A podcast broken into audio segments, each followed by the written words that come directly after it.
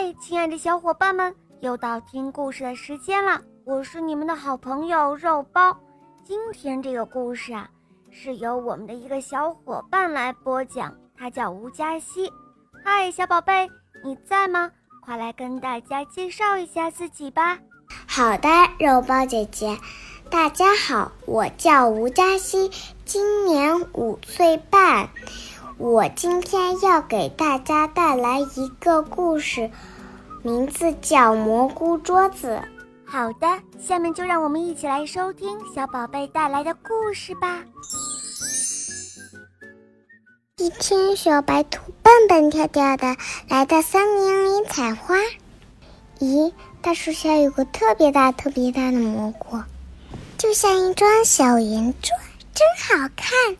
太好了，我就在这蘑菇桌上吃午饭。这样想着，小白兔走了。小白兔刚走，小松鼠来了，它也看见了这张像小桌子的大蘑菇。嘻嘻，小松鼠高兴的想，在这蘑菇桌上吃饭一定很有意思。小松鼠也去采花了。后来呀，小刺猬、小狐狸、小猴子都发现了这张蘑菇桌，也都想采了花在这吃午饭。到了吃午饭的时候，五个小伙伴都来了，都说是自己最早发现这张蘑菇桌的，谁也不让谁。哼，你们去争吧！小白兔抢先坐到蘑菇桌前。小松鼠、小狐狸、小猴子也拥到蘑菇桌前，气呼呼地坐了下来。小刺猬一看没它的份，火了，啪！它跳上蘑菇桌，狠狠地踩了几脚，把蘑菇桌踩了个稀巴烂。现在谁也别想在蘑菇桌上吃午饭了。你们呐，你们，咦，谁在说话？五个小伙伴抬头一望，原来是大树公公。小白兔明白，大树公公是在批评他们呢。其实呢，我们挤一挤就有小刺猬的位置啦。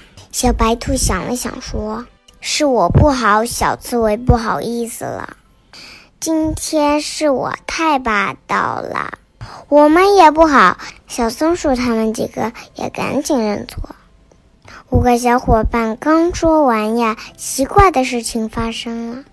被踩得稀巴烂的大蘑菇，居然一点一点地动了起来，最后又拼成了一个特别大、特别大的，像小圆桌一样大的大蘑菇。我小伙伴高兴极了，这蘑菇桌真美呀！小猴子说：“我想把它打扮起来，一定更美。”小狐狸说着，把采来的几朵最美的。的花插在蘑菇桌上，真的很漂亮。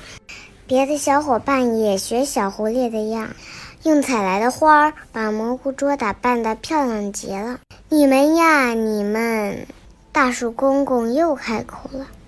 这回呀，大家都听出来了，大树公公是在表扬他们呢。今天这个故事就讲到这儿了，希望大家能喜欢这个故事哦，小朋友们再见。嗯，感谢我们可爱的吴佳熙小宝贝能够带给我们这样可爱的小故事。小伙伴们，更多好听的故事可以通过微信公众号搜索“肉包来了”，在那儿可以给我留言，也可以通过百度或者喜马拉雅搜索“小肉包童话《恶魔岛狮王复仇记》”，有六十集，非常好听哦。小伙伴们，赶快搜索收听吧！好了，我们明天再见，么么哒。